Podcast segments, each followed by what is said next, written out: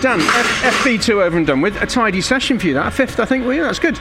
Yeah, it was good in the end. Uh, we had some issues with the hybrid system at the start. The guys did a really good job to fix that. It was due to a wheel speed uh, sensor. Um, so that was good to find in FP2, and not qualifying. And then, yeah, got it together at the end. Um, we spent way too long on some old tyres, so we were unsure where we were at. Um, once put some new tyres on, just wanted a really solid, nice run to get a feel for the car.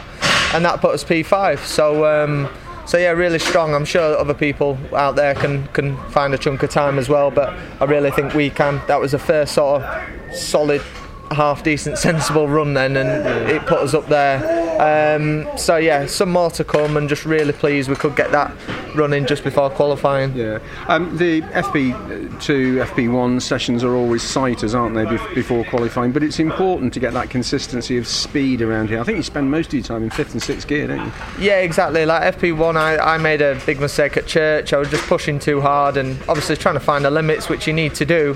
But it comes to a point where you got to tell yourself, okay, I need to rein it in a little bit here because if I push too hard yeah. and I, I, have a spin, then you're not going to get a read for the for the for the setup. You know that that spin in FP1 ruined the tyre and it ruined the rest of the session really. So. Um, obviously, you've got to push in areas, but it's not qualifying. Just rein it in a little bit and um, have a proper feel for the setup, and then you can be more productive now between now and qualifying. Feels like you're, you're pretty happy with the setup, and it's sort of almost there. Yeah, I am now. FP1 was um, was a, a, huge handful. Uh, both myself and and Ingram, uh, we both went in a particular direction, and it wasn't the right one.